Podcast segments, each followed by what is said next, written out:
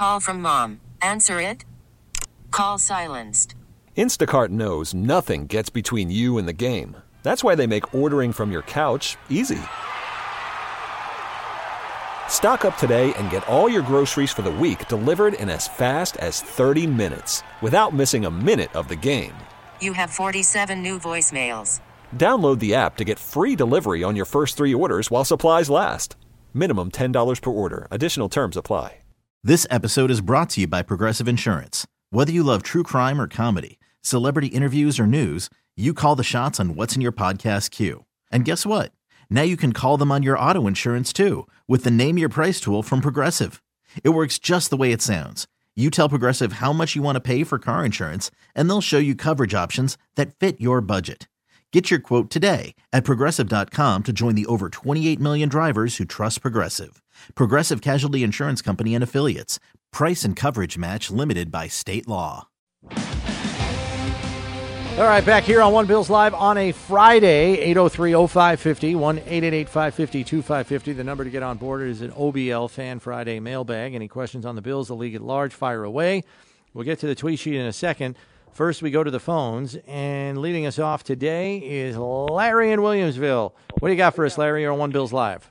Um, three things, guys. Um, first of all, last year, uh, the following previous season, uh, Gabe Davis caught four consecutive uh, TDs. And then he also caught the first touchdown of this past season.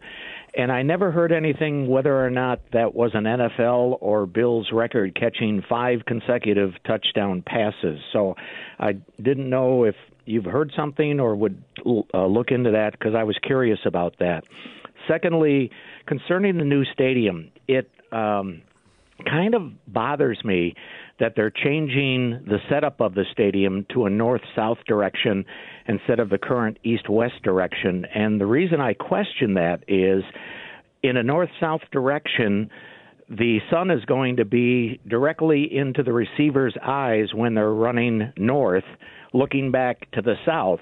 And that doesn't happen now in the current stadium. And I wondered if Ron Raccuia or any of the people looking at the new stadium have even considered that, or they've gone over there with the receivers and thrown passes to see if the sun might affect the, the play of the game. And finally, I'm thinking that since each team every other year now gets a ninth home game, I'm wondering if instead of just giving teams the ninth home game, if the league might consider changing that to the team's record for the previous year. So the teams with the 16 best records would then get the extra home game. So in the last game of the season, it's a division game. You might have more to play for because you might be able to get an extra home game because your record was in the top 16. And that's it, guys. All right. Thanks, Larry. Long list there. We'll try to get to each and every one of them. As for the Gabe Davis, whether that's a record or not, we'll have to check. Very often, records are kept regular season and postseason, and they're separate. And what you're proposing would bridge those two things postseason from the previous year to first game of the regular season the next year. So that might be a little tough to find, but we'll do some digging and see if we can't get an answer for you. Um, second thing was Stadium regarding the stadium angles. alignment. Yes, they have done all those. They know exactly what it's going to look like, I would imagine. I would be shocked if they didn't put a lot of thought into the angle of the stadium. And I think the other thing to consider too is this is not going to be a stadium that's built half below ground as the lower bowl is in the existing stadium. This is going to be all above ground for the most part. And I think the outer shell of the stadium is going to be significantly higher. And we also know that 65% of the seats are going to be covered. So there's going to be a larger canopy, which would limit the amount of sunlight coming into the stadium as well. So whether or not that's enough to keep the sun out of players' eyes, I'm not going to pretend to know that. But I would like to think that every T has been crossed and every I has been dotted. would just there is no perfect stadium out there, but I think they've done everything in their power to make sure it is And as close was- to that. As I was reminded today, it doesn't matter anyway because the sun doesn't shine in Buffalo. That's right. We've got three sunny days in the last month. So there you go. I'm, I'm teasing. I know. Man, oh, man. Um, the thing about the ninth home game, and I like know, it. giving a reward for the ninth home game. It's interesting. I like it. I know that what the league has done to foster more competitive games at the end of the regular season is to cram division games down there at the end of the schedule. So you're usually jockeying for position in your division. You need to win those games instead of some of the throwaway games with players sitting, starters resting, when they have playoff seeds locked up and the like, as we saw in recent years prior to that schedule change. I suppose a reward system could help in that vein as well if you wanted to go that route. I'm not convinced the league would do that only because the schedule on the surface is rotational in nature, and that ninth home game is also rotational. So, knowing that more often than not it's conference based in terms of who hosts and who's away, because you're basically playing an interconference game for that ninth home game. For the Bills, that'll be the Tampa game. Um, I, I don't know if they go there. I like the idea. I just don't know if they feel it's necessary. Yeah, it'd be hard to get it done. I mean, there'd be nine teams at eight and nine or better in the AFC. Well, I see eight teams that are nine and eight or better, and there are eight teams that are nine and or eight or better in the NFC. So it would be an, a line of demarcation this year. The nine the nine win teams in both conferences would be the ones who get the extra home game. I think that the teams at the bottom would consider that a penalty. Yeah. And they would then say, How are we expected to get better if we can't get that extra home game in the first place?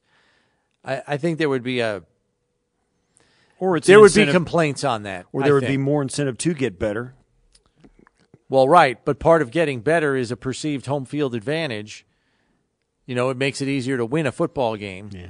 So I I, I, I, I, I don't know. I, I, I don't I hate the idea. I just think it's a slippery slope, and I think you'll get enough pushback where it wouldn't happen. I don't know. I like it. I, I do like it. I think it's great. It you, it might get skewed some some years where the AFC has t- ten teams and the NFC has six. I don't know. I, you'd have to go back and look at different years. I think it complicates how to schedule everything too, um, because next year it's the AFC getting the extra home game, right? Don't they switch it by conference? That's how they do it.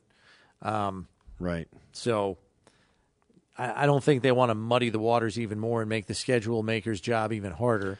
If um, from last year it would be teams that were, yeah, there were ten teams in the AFC that were nine wins or better, and there were eight teams in the NFC that were nine wins or better. So you'd have some tie breaking to do there. But that it seems to be it'd be pretty pretty evenly split, at least in the last two or th- two years. Um, 2020 kind of the same thing. There's eight teams that have ten wins. And six teams that have ten wins in the AFC. Yeah, but just th- it's just not going to fly because these other teams are going to be like, so we because we're struggling right now and I don't have a franchise quarterback, I'm only going to host eight home games the rest of my the rest of my days. Like what the hell? And I understand you say, well, just get better then. Um, I, I just I see too much pushback on it. it's just one game. Yeah, I, It's I, one game. I, I know what you're saying, Steve. Add but some I think- incentive. I think there'll be enough get- teams it- complaining about it where it, it wouldn't. does give you a ch- it does give you some incentive. It, it widens the incentive. I don't debate the the incentive. It, I don't it widens the incentive at the end of the season when you got that that it means something. If even Yeah. if it's not a even if you're not a playoff team. right, Yeah. it could it in, conceivably could mean something. Yeah. I, I love the incentive. That's do why I think I- it's a nice idea. I think you need to incentivize winning. That's all there is to it, Yeah. and that's just one more way to do it. I get it, and, I, and it does, and it is one place. It is kind of counterintuitive to what the NFL has always been. The good teams they make it harder on the good teams, easier on the bad teams. Maybe we should do it the reverse. The worst teams, Now you have now you have people tanking to get an extra home game. right? Exactly. That's the problem. That's right. Uh, So that's- Yeah, it's it's a slippery slope. It's a slippery slope. I like the idea though. Yeah, it I'm- was I'm- it was it was creative. That's for sure. Yeah. definitely creative because I had not heard that before. So good on you. Uh, let's get back to the phones and we go to Jerry in Tonawanda next. What you got for us, Jerry? Well, I'm just wondering if the running game in the NFL has become something in the past. Uh, over the last four or five years, it seems like not only the NFL but the Bills are a pass happy team, and and I was just wondering if that's a portent of the future, or maybe it's just because they don't have any quality running backs anymore. Oh. So that's that's really what happened to the running game in the NFL. It's yeah, not. it's, yeah. it's obsolete.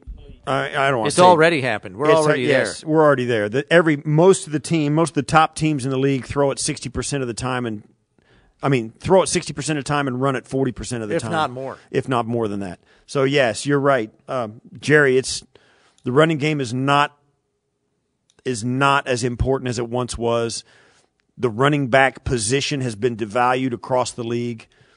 Uh, teams are vilified for taking a guy in the first round these days. Uh, if they do, he better be really, really good. I mean, really good. And then teams are like the Giants are forced to build things around a running back and struggle with an okay quarterback. So um, it's and Tennessee uh, with Derrick Henry, they are really good. They were the one seed just a year ago, and they were one one game and done in the playoffs. They couldn't win a game in the playoffs. So the running game has become, and I think particularly at the level the NFL is now, with the with with the quality of the defenses that are fielded, the running game is not so much about being big, physical, nasty defense, big, huge guys. Although obviously it's important, it's run fits.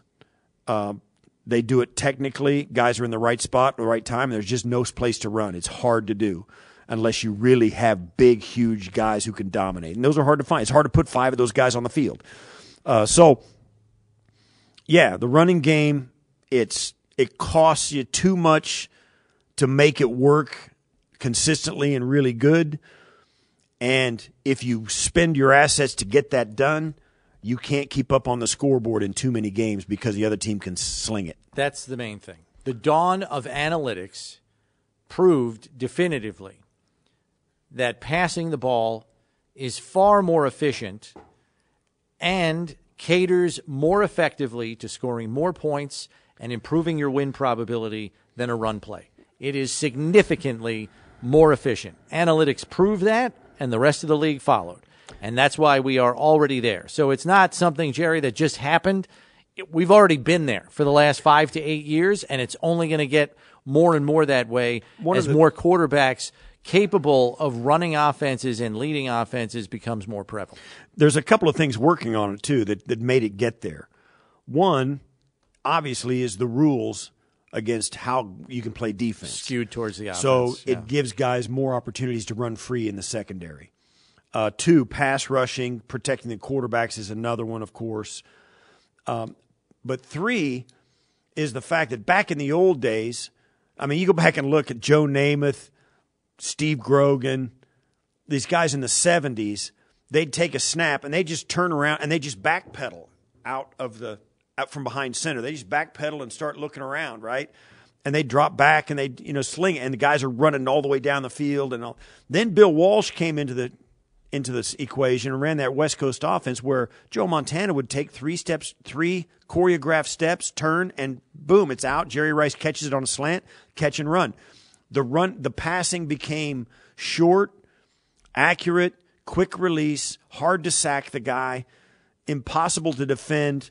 Uh, you give receivers different routes on the same call. They could either run inside or outside, depending on where the defender is. They just run away from the defender, just say, get open. And that's really hard to defend. So it became more and more and more common for every quarterback to complete two thirds of his passes. And when you do that on a three down series, it's a first down. So the game evolved very quickly when you start getting quarterbacks who can just, you know, they they take that three step drop or a five step drop, and hitch it and go. You know, you hitch it and you let it go, and the guy's turning away from a defender, and it's easy throw. So, you know, all that stuff coupled together, and yeah, I'm I'm sorry, but the the running game is uh, is a adios. Yeah. It'll always be there. There'll be fewer and fewer thousand yard rushers because there's going to be more and more committee backfields. We see it here in Buffalo. Um, haven't had a thousand yard rusher in a while. We have to take a break, though. When we come back, more of your thoughts on the tweet sheet, questions from the OBL Friday fan mailbag next here on One Bills Live, presented by Kaleida Health. It's Buffalo Bills Radio.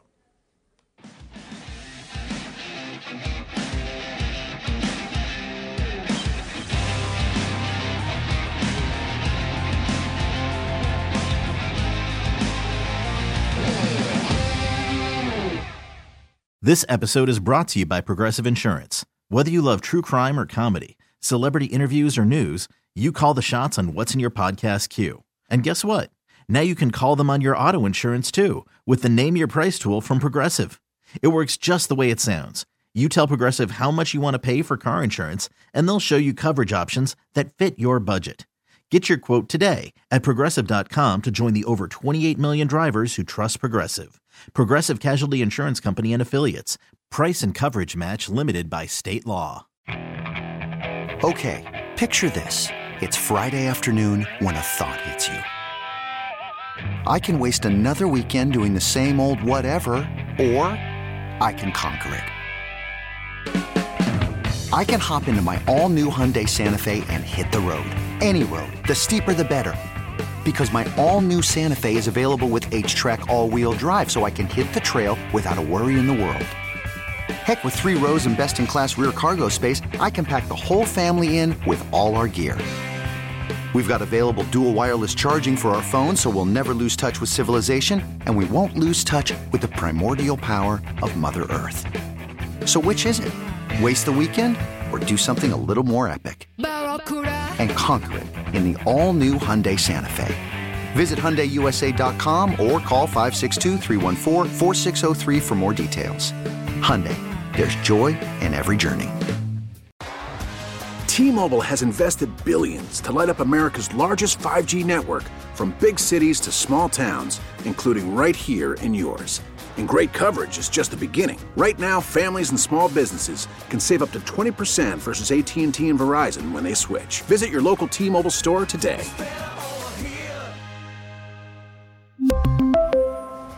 Plan savings with 3 lines of T-Mobile Essentials versus comparable available plans. Plan features and taxes and fees may vary.